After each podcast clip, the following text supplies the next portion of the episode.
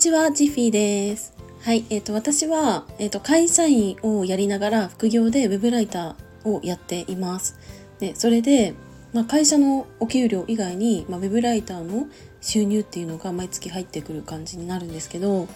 あ、そのね、収入を一体何に使っているかっていうのをちょっと考えてみました。で、最近は、最近というか、去年の11月以降は割と美容にお金をかけてきたなっていうふうに思いました、まあ、美容整形したりとかあと、ま髪の毛とかにも割と投資したしあと肌あの化粧品を変えてみたりとかして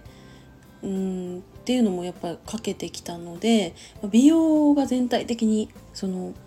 使っている割合っていうのが高いなっていうふうに思いました。ただあのそれ以外、まあ、普段はっていうとやっぱりお洋服とかにお金をかけることがねすごい多いなって思いました。ただそのお洋服もいっぱい欲しいわけではなくてあの基本的にそんなにそのクローゼットとかあとタンスの中にお洋服をこういっぱい入れたくないので本当に気に入っているもの本当に自分が可愛いなって思っているものだけを買って、まあ、それですごい幸せな気持ちになるっていうのが好きなんですよね。そうだから先月も、まあ、お洋服買ったし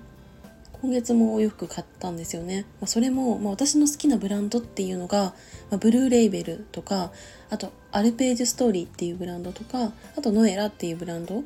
まあ、この3つが大体好きなブランドなんですけどどれもそんなに安くないんですよね。だから例えばトップス1枚買うって言っても1万5000円以上はだいたいするしワンピース買っちゃうとだいたい2万円とか3万円とかしちゃうものもあるし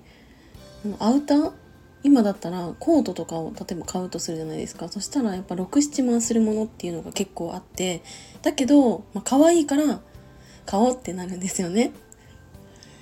で、まあ、でも結局こう買ってみて本当に買ってよかったなって毎回思うんですよね。というのもやっぱ心から自分が欲しいと思うものだし本当に可愛いなって思うものだからうんなんかそれを手に入れられた時の喜びっていうのはやっぱり大きいものでそれがあるから本当に副業頑張ってよかったなって思うしまた来月からも頑張ろうっていうふうに思えるんですよね。で、まあ、私の家庭は割とその昔からあの高いものに関してネガティブな感情を抱かれやすかったんですよね。まあ、今はね割とそんなこともなくて、まあ、私がこれ買ったって言うと、まあ、いいねみたいな感じで何も言われないんですけど昔はねやっぱりうーんそんな高いの買ってみたいなことはありましたね。だから自分の中でもあ高いものを買っちゃいけないんだなとかそういう例えばさあのハイブランドとかってあるじゃないですかそういうのもなんか私はそういうのを持つべき存在じゃないのかなとかやっぱ思ったし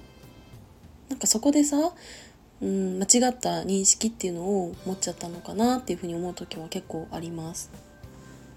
でもさ、まあ、今はこうして自分で稼いだお金で好きなものを買って幸せな気持ちになってまた頑張ろうって思えるんだから、まあ、すごい、まあ、相乗効果みたいなのをがあって本当にいいなっていうふうに思いました。